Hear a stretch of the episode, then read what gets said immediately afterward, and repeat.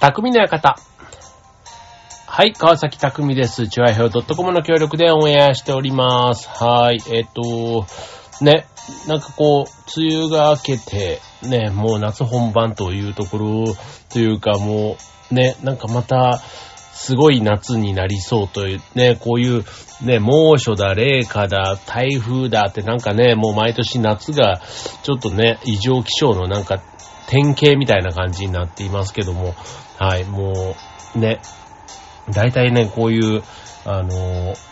ね、梅雨が異常だったり、まあ長くても短すぎてもなんですけど、ね、今度暑さももちろんそうなんですけど、水不足みたいなね、そういったことがあったり、あとね、だからプールがね、できるできないだとか、ね、今年あとね、コロナも今またね、再びこう増え始めていますので、ね、夏の予定とかね、本当なんか、いろんなものがまた、どうなのかなみたいなところちょっと心配ですけども、うん、なんかね、こう、いろんな意味でね、慣れてきたというか、とは言いつつね、やっぱりこう、うん、なんか心配になってきますね。まあ、あの、まあ心配症とかそういうことでもなくって、うん、まあちょっとね、自分でやれることをやるしかないんですけども、ただね、あの、自分だけでどうこうなるもんでもないし、うん、なかなかちょっとね、悩ましいところはありますよね。はい。まあ、ということで、えっ、と、今週の匠の館ですけども、えっ、と、先週ね、2022年上期ヒット商品番付ということで、えっ、と、相撲のね、番付表に並んで、な、習って、うんと、東と西のね、え三役まで、横綱以下、え大関、関脇、小結ということでね、え合計8つね、えご紹介しましたけども、あとね、それ以外にも実は、あの、20以上、30ぐらいかなうん、あの、あるんです。はい。なので今日はね、その中から、ちょっと気になったものをね、抜き取って、うん、ご紹介していきたいなと思います。はい。ちなみに、うんと、あの、前頭以下をね、今日中心にあの、紹介していきますけども、うん、例えば、うーん、そう、北京五輪。ね、北京五輪はこれ今年なんですよね、そう考えたら。確かに、ね、あの、スノーボードとかね、いろんなこう、あの、ハーフパイプのね、なんかああいうのとか、なんか、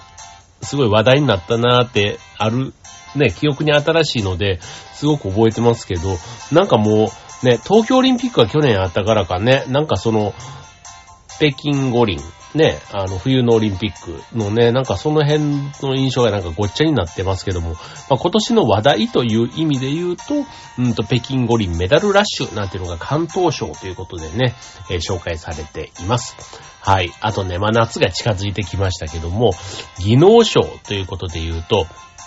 日霊フーズのね、冷やし中華なんていうのもね、実はランキング入っています。これね、まあ冷やし中華ね、結構あの、冷凍食品として冷やし中華って難しいっていうふうに言われていたものがね、冷凍食品で出るようになったなんていったところはやっぱりね、この、まあ日本はね、もともと冷食がすごくあの、進んでいるなんていうことで、世界的にもね、ちゅ、あの、すごくこう注目というか、あの、されているところはさすがだなって思う部分と、ね、あとその、さすが以上にね、実際にそうやってあの、冷凍になって、ね、あの、便利、ね、恩恵を受ける部分が非常にあるわけですから、うん、なんか冷やし中華とかね、本当にね、食べたい時にね、そうやって、だから、ね、不思議ですよね、冷凍食品って、こう、チン、ね、レンジでチンして食べるから、なんか冷凍の、ね、あったかいものが冷凍になっててってことじゃないですか。でも、冷やし中華は、ね、あったかくなっちゃったらダメなわけじゃないですか。だからその辺をどういう風に工夫したかというのが、まあ、ポイントというところですよね。はい、ということで、えっ、と、今日残りのね、前頭以下のところでも、たくさんね、こんなあの、ヒット商品、ね、話題のもの、たくさん今年の、えー上期出ていますのでご紹介していきたいと思います。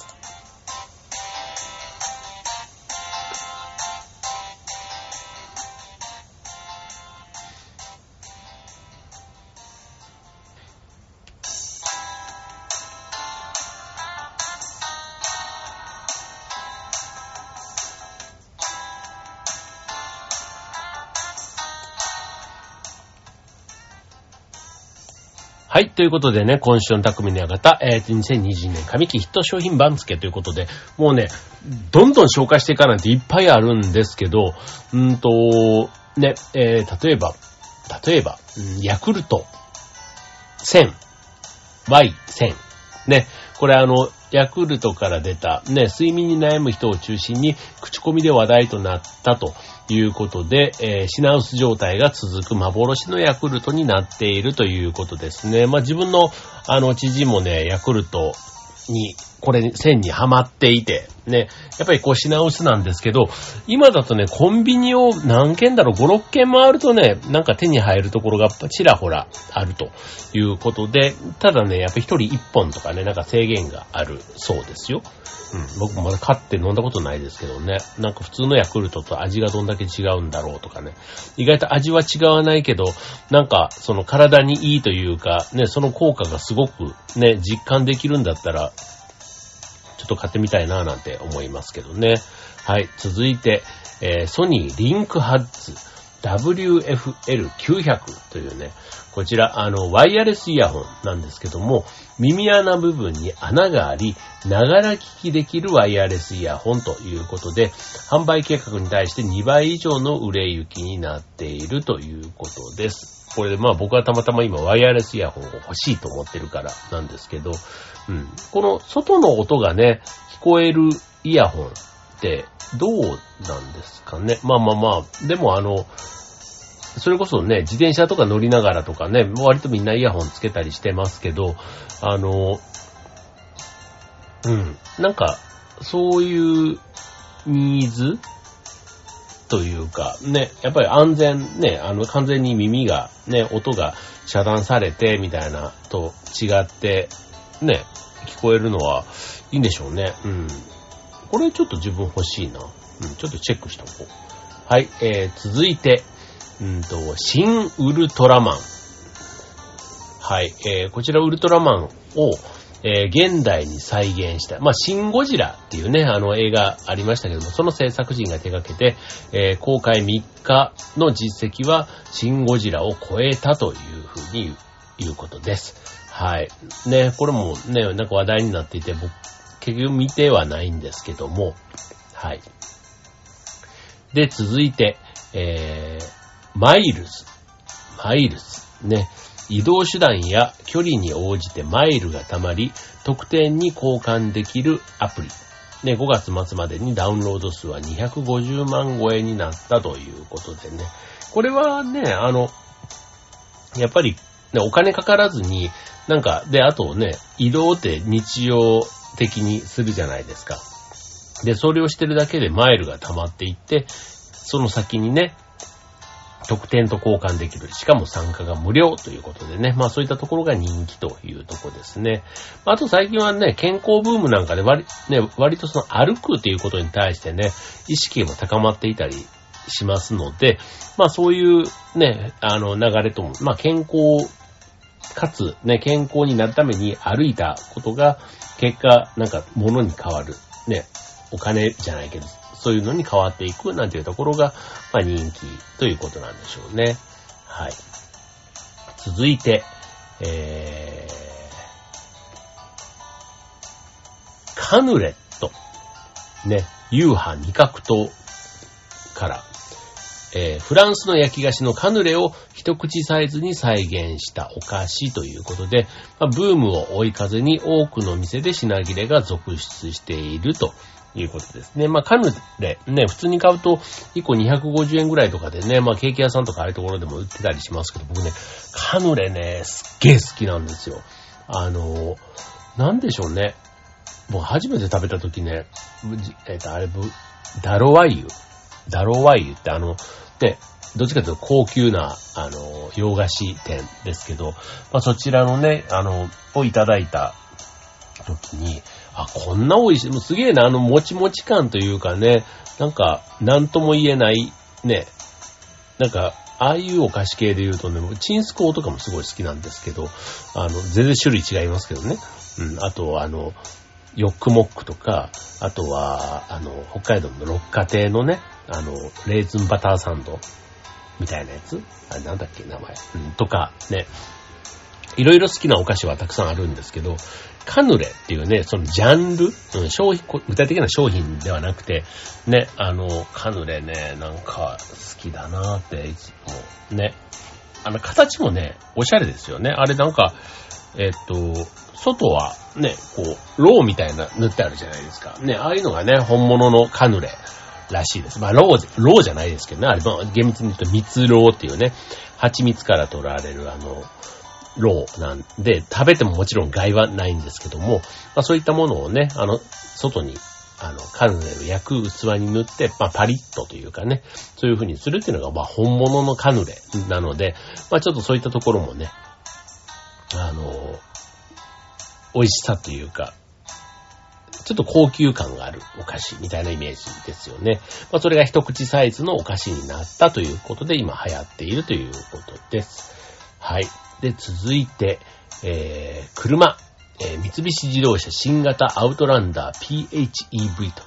ね、電動車ながら充電を気にせず乗れると評判にと、発売から3ヶ月までで当初計画約3倍の1万4000台を受注ということですね。はい。まあ、ね、今ガソリンとかもね、いろいろもう高くなって、ね、なんか、まあ電気だからいいってわけでもないんですけど、ただね、まあ充電を気にせず乗れるっていうね、なんかその、あれですね、あの、まあ自分でね、こう走った、こう、ものがまた再びエネルギーとして、こう、なんか再利用っていうの、なんか、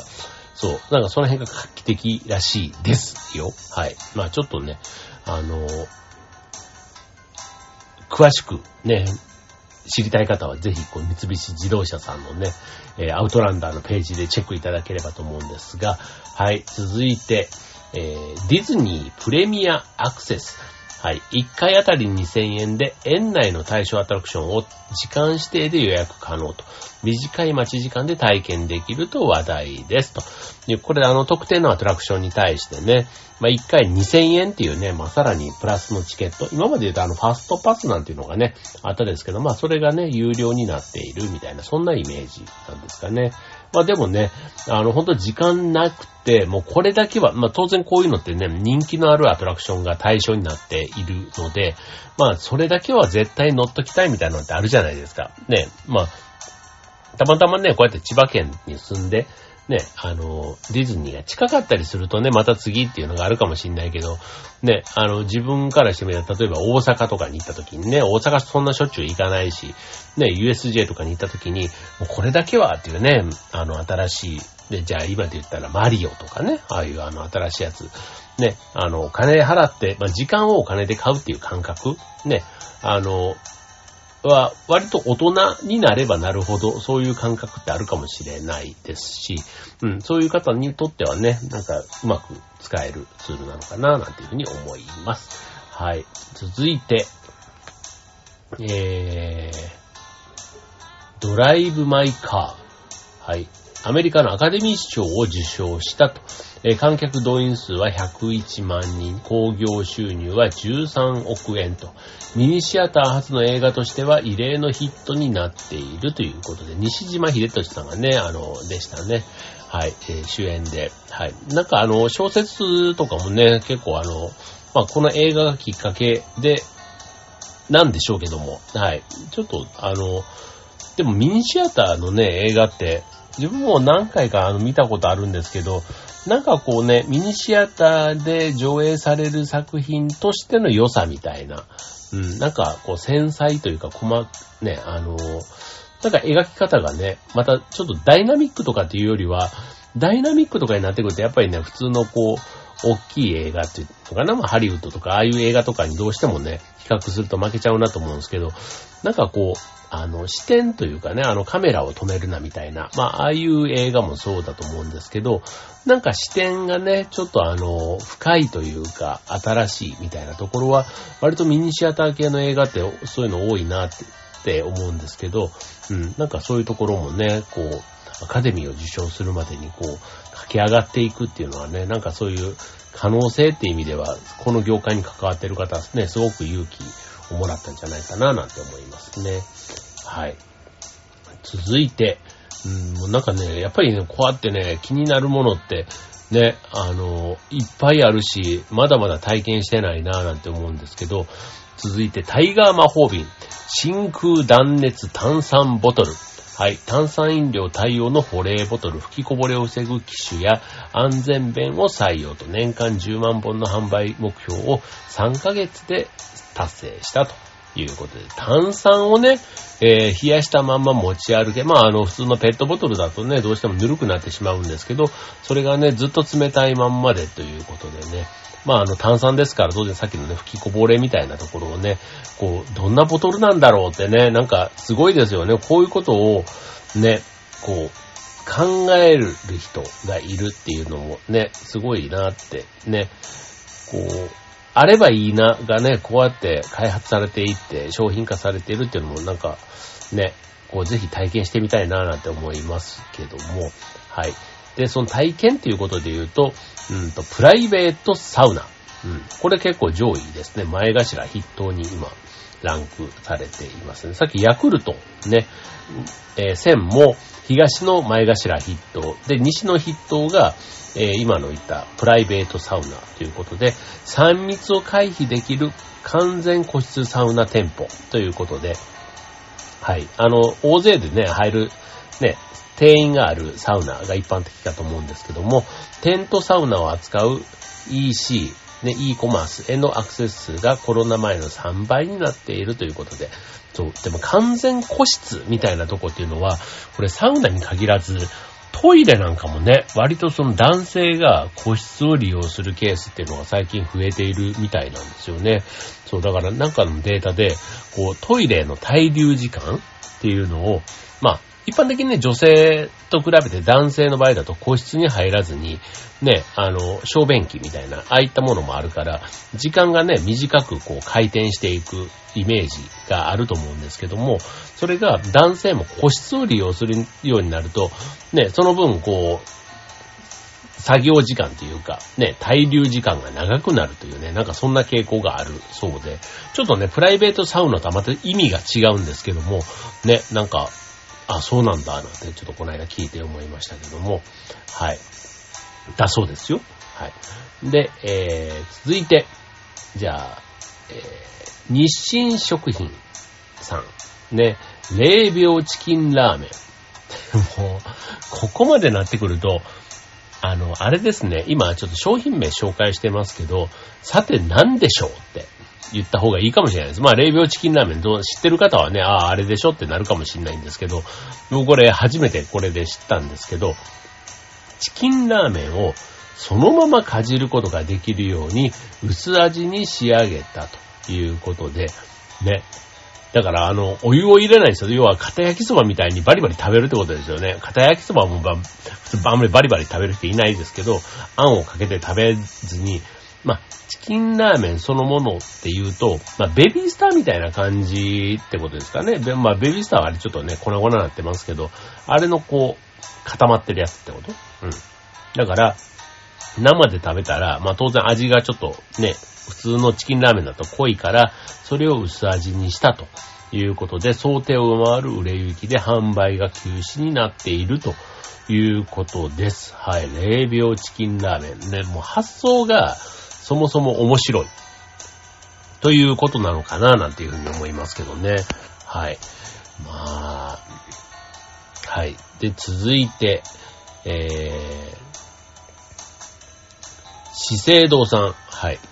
イハダ、薬用フェイスプロテクトパウダー。ね、美容系ですね。はい。花粉などから肌を守り、ニキビやシミも防ぐと。売上高計画費3倍で推移していると。幅広い年代の人が買い求めて品薄になっているということです。はい。ちょっと同じね、化粧品で言うと、えっ、ー、と、コーセイさん、ね、リボソーム、アドバンストリペアセラム。すごいな、もう。これもう女性かな？女性用？コスメデコルテの美容液が初の刷新。エイジングケア機能を加えたと高機能体ながら5月末までね、累計67万本販売したということですね。はい。まあそういうね、まあ美に対してとかね、あとまあ、マスクとかでね、顔が半分以下ね、見えないね、もうこの2年そういう感じですけども、まあその分ね、肌荒れみたいなところがマスクのね、スレとかによって起こってるなんていうのもありますので、はい。まあそんな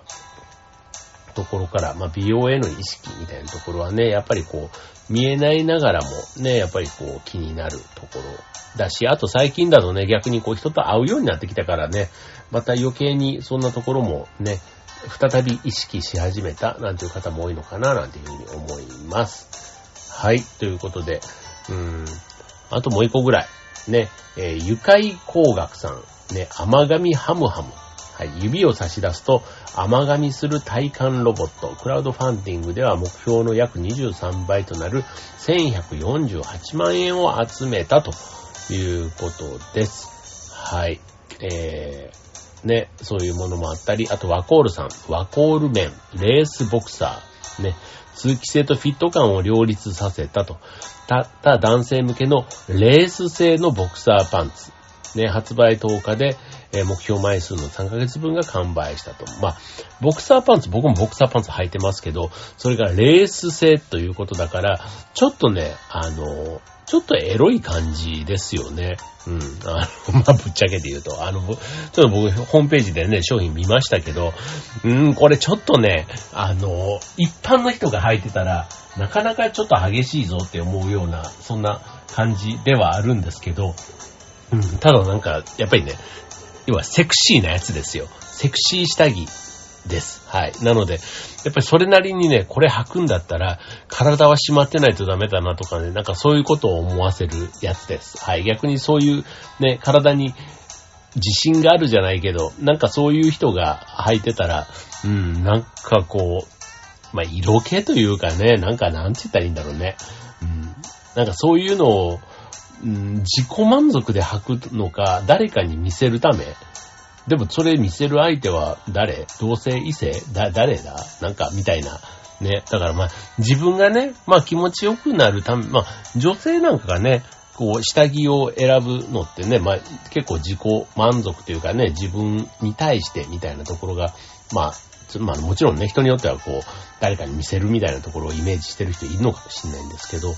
男性の場合だとね、やっぱり同じかな。まあ自分がね、こう、それを身につけてね、気持ちよくなるというか、ね、そういった目的の方が、ね、まあ、そう、そうは言ってもね、まあ、あの、勝負下着みたいな言葉がね、昔からあるように、ね、それをね、つけると、時に、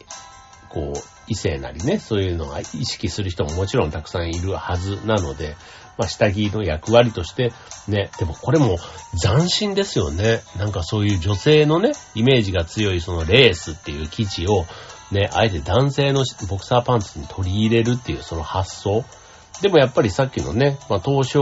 予定をね、まあ、大きく上回るみたいなところ、ね、あの目標を上回るってことは、だからいろんな意見がきっとあったってことでしょうね。うん。ね、ただ、実績がついてくると、こうやってね、あまあ、すごい、こう、厳禁なものでというか、ね、反対勢力もね、やっぱりほら見ろ、自分はそうだったんだなってね、願っちゃう人も、あの、いたりすると思います。はい。まあ、ということでね、まあ今、えー、いろいろごご紹介してきましたけども、ね、紙機ヒット商品、ね、本当に紙機だけでもこんだけずらっと出てきたと考えるともうね、下期になれば下期なりにね、また話題の商品続々と出てくると思いますので、ね、あの、興味あるものぜひ手にしてみてはいかがでしょうか。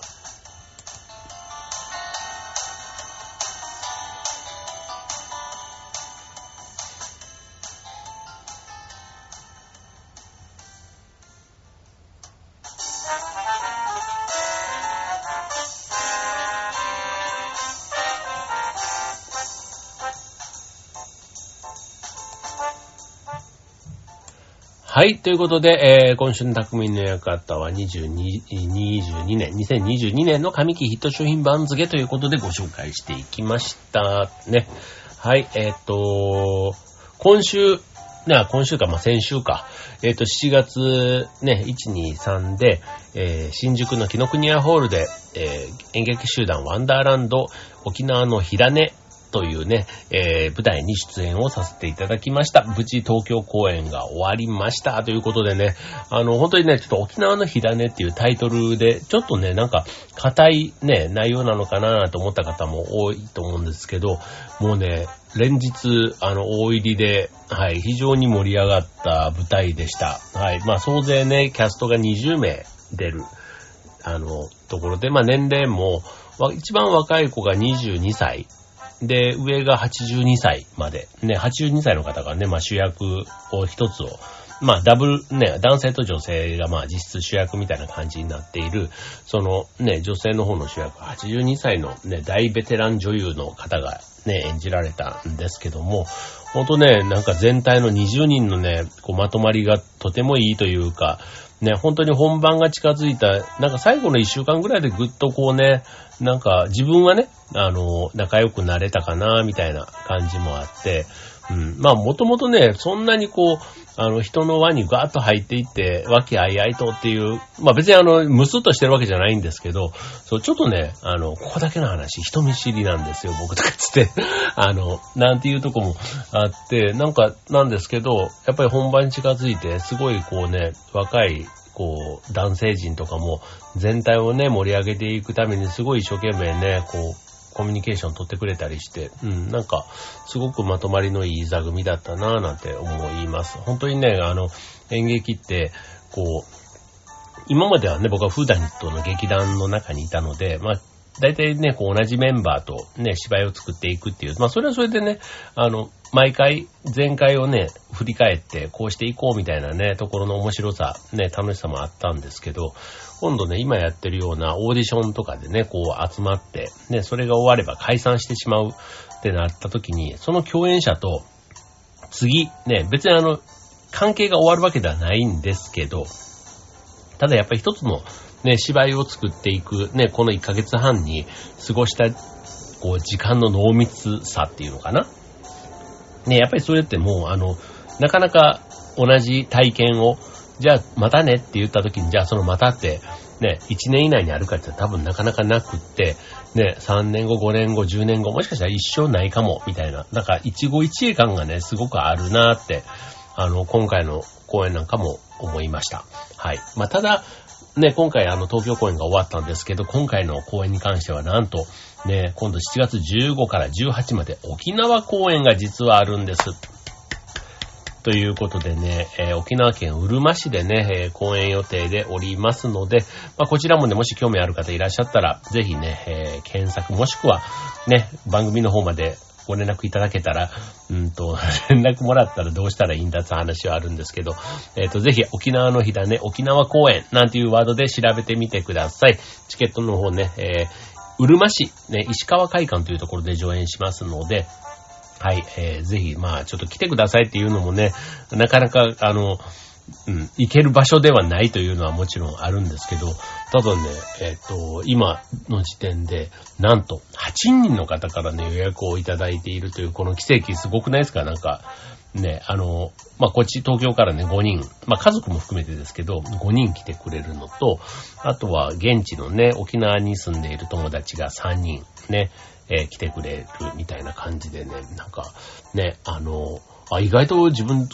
そう考えたら全国にあちこち友達もいるんだななんて思いながら、うん、なんかちょっとね、やっぱり知ってる人が来てるとね、それはそれで、ちょっと気が、あの、あのなんちゅうの、気合が入るっていうのかなうん、あるので、はい。まあ今からね、ちょっと、ほんとね、沖縄公演も、なんか今からね、まだ10日後ぐらいですけども、ほんとコロナね、もうなんか悪くならないでいてくれってね、思うわけですけど、もうほんと心配ですよね。はい。まあちょっと楽しいことはね、別に自分だけじゃなくて皆さんそれぞれきっとあるはずなので、ね、ほんと心配な、なんか夏休み前になってきちゃいましたけども、はい。まあちょっとやることをね、やって、当日迎えたいなと思ってます。あの、東京とね、僕の場合はあの、沖縄で役が変わるのでね、セリフとかもね、あの、